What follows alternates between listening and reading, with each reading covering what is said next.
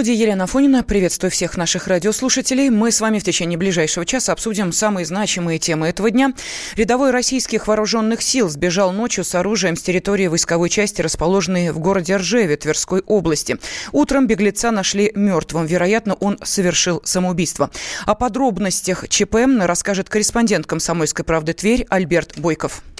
29 марта из воинской части номер 51992 6-й бригады воздушно-космических сил в Ржеве сбежал сержант-срочник Денис Белоусов. По имеющейся информации, около 3.40 он прибыл в подразделение и сказал сослуживцу, что ему нужно сделать фотоотчет по антитеррору. После этого сержанту выдали автомат АК-74М, 4 магазина со 100 патронами, штык-нож и бронежилет. Как только фото было сделано, контрактник скрылся в лесополосе. Около 9.00 поисковая группа обнаружила труп 27-летнего беглеца в лесу. Рядом с телом погибшего лежали и похищенные боеприпасы. Есть версия, что мужчина неоднократно попадался за рулем в нетрезвом виде, а трагедии предшествовала встреча на дороге с сотрудниками ГИБДД, которые зафиксировали у погибшего опьянение.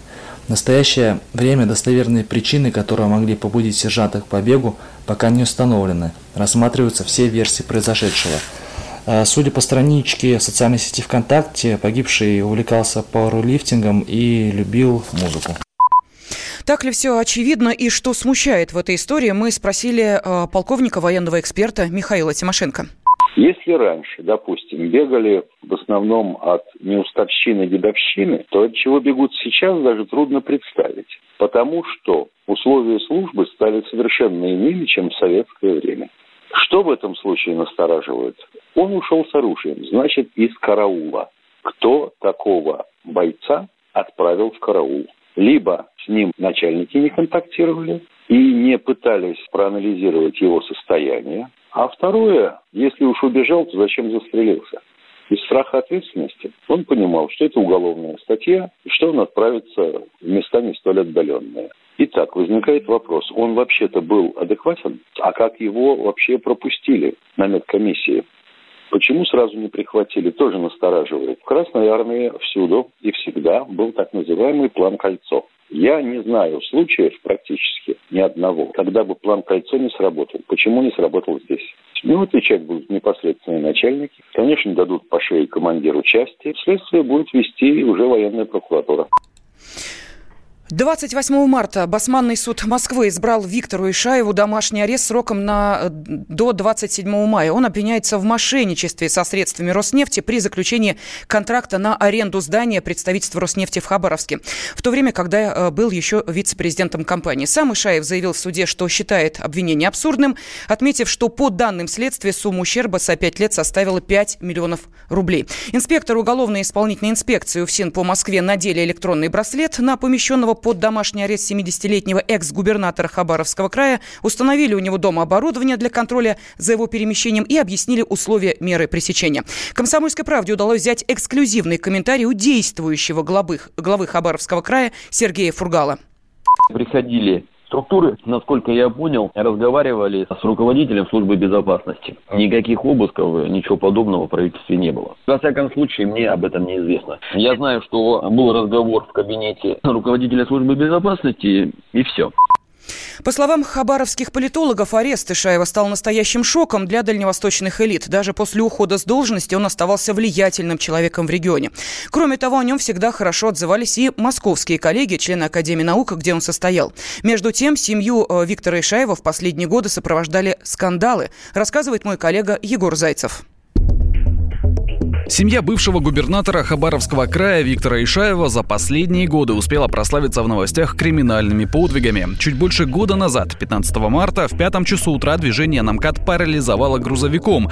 Он буквально лег поперек дороги, и из него вывалилось несколько тонн продуктов и алкоголя. В массовом ДТП пострадало несколько автомобилей. Устроил аварию Игорь Ишаев, внук Виктора Ивановича. Парню тогда было 23 года. Он мчался по трассе в люксовом Мерседесе на скорости более 200 км в час и не справился с управлением. В больницу тогда попал приятель Ишаева, который ехал вместе с ним. Оба дружат с печально известной московской гонщицей Марой Багдасарян. Но по большому счету настоящая шумиха поднялась не столько из-за ДТП, сколько из-за реакции Игоря. Он выставил на своей странице в соцсети пост. Если выжать из него нецензурную брань, получится примерно такая мысль. Нечего мне стесняться. Я готов поспорить, что у всех была авария в жизни. Но вас тронула именно моя история только потому, что я успешнее и богаче вас. Ваша зависть от вас так и прет, сволочи. Кто вы все такие? Кто вложил это в ваш маленький мозг? Все ваши колкости и экскременты, брошенные в меня, пролетят мимо. Ждите, гады, в гости. На Ишаева-младшего после аварии завели уголовное дело, но единственный пострадавший – приятель Игоря, поэтому и договорились по-дружески. Буквально через полгода прогремела новая семейная драма. На этот раз под следствием оказался Дмитрий Ишаев, 45-летний сын Виктора Ивановича. У Дмитрия шестеро детей от разных браков. Все они вместе с его тестем живут в коттедже в Хабаровске. Как рассказал источник «Комсомольской правды», в прошлом году Ишаев средний принялся воспитывать 15-летнюю дочь. Тестю методы воспитания не понравились, разошлись, и он вступился за девочку. И 63-летнего мужчину увезли в реанимацию Хабаровской краевой больницы. А Дмитрия Ишаева на следующее утро задержали и доставили в районный суд. Статья вменялась серьезная. За нанесение тяжких телесных ему грозило до 8 лет тюрьмы. Следователи настаивали на том, что в СИЗО подозреваемому будет комфортнее, но суд отправил Ишаева под домашний арест. Тесть поправился, и дело тоже решили тихо, по-семейному. С женщинами Дмитрия Ишаева тоже происходили трагические покрытые тайнами истории. В 2009 году в Москве загадочным образом выпала из окна 13 этажа 18-летняя сожительница Дмитрия. Сам он в это время был дома. А в 2016-м погибла в пожаре его законная жена Ольга. Экспертиза показала, произошел пожар из-за неисправной проводки. Обе смерти назвали несчастным случаем. Меняем тему. Авиабилеты в эконом-классе за два месяца 2019 года подорожали на 7,5%. Темпы роста цен оказались втрое выше, чем за весь 2018 год, когда подорожание составило чуть более 2%. Об этом говорится в письме Российской ассоциации эксплуатантов воздушного транспорта вице-премьеру Максиму Акимову.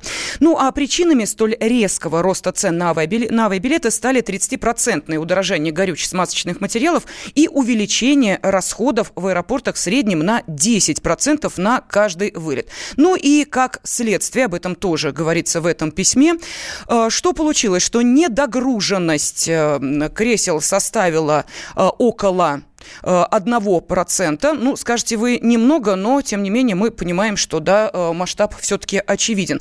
Ну и плюс к этому э, еще говорится о том, что в данной ситуации авиакомпании э, должны пойти по двум пути, по одному из двух путей. Или, соответственно, э, все-таки своими силами сдерживать рост, или, увы, к сожалению, но нам придется с этим смириться, нам, авиапассажирам, потому что для сдерживания дальнейшего роста цен на билеты предлагается принять комплекс мер по поддержке авиакомпаний, но пока э, государство не определилось из стратегии, либо все-таки накачивать отрасль субсидиями, либо смириться с удорожанием билетов. Что делать в этой ситуации, мы, естественно, спросили эксперта. Вот что ответил ответил глава аналитической службы «Авиапорт» Олег Пантелеев. В предыдущие два года авиакомпании не повышали цены, они фактически, несмотря на рост издержек, расплачивались из своего кармана за рост топлива. Но в конце концов авиакомпании все свои деньги проели. В прошлом году отрасль была убыточна, поэтому альтернативы росту цен уже нет. Если на каких-то направлениях спрос становится ажиотажным, оперативно возрастает и средняя стоимость проданного билета. Поэтому пункт номер один – выбирать сезон невысокий. Второе – заблаговременно покупать билеты, безусловно, стоит, особо обращая внимание на различные распродажи у некоторых авиакомпаний за дополнительную плату зафиксировать тариф.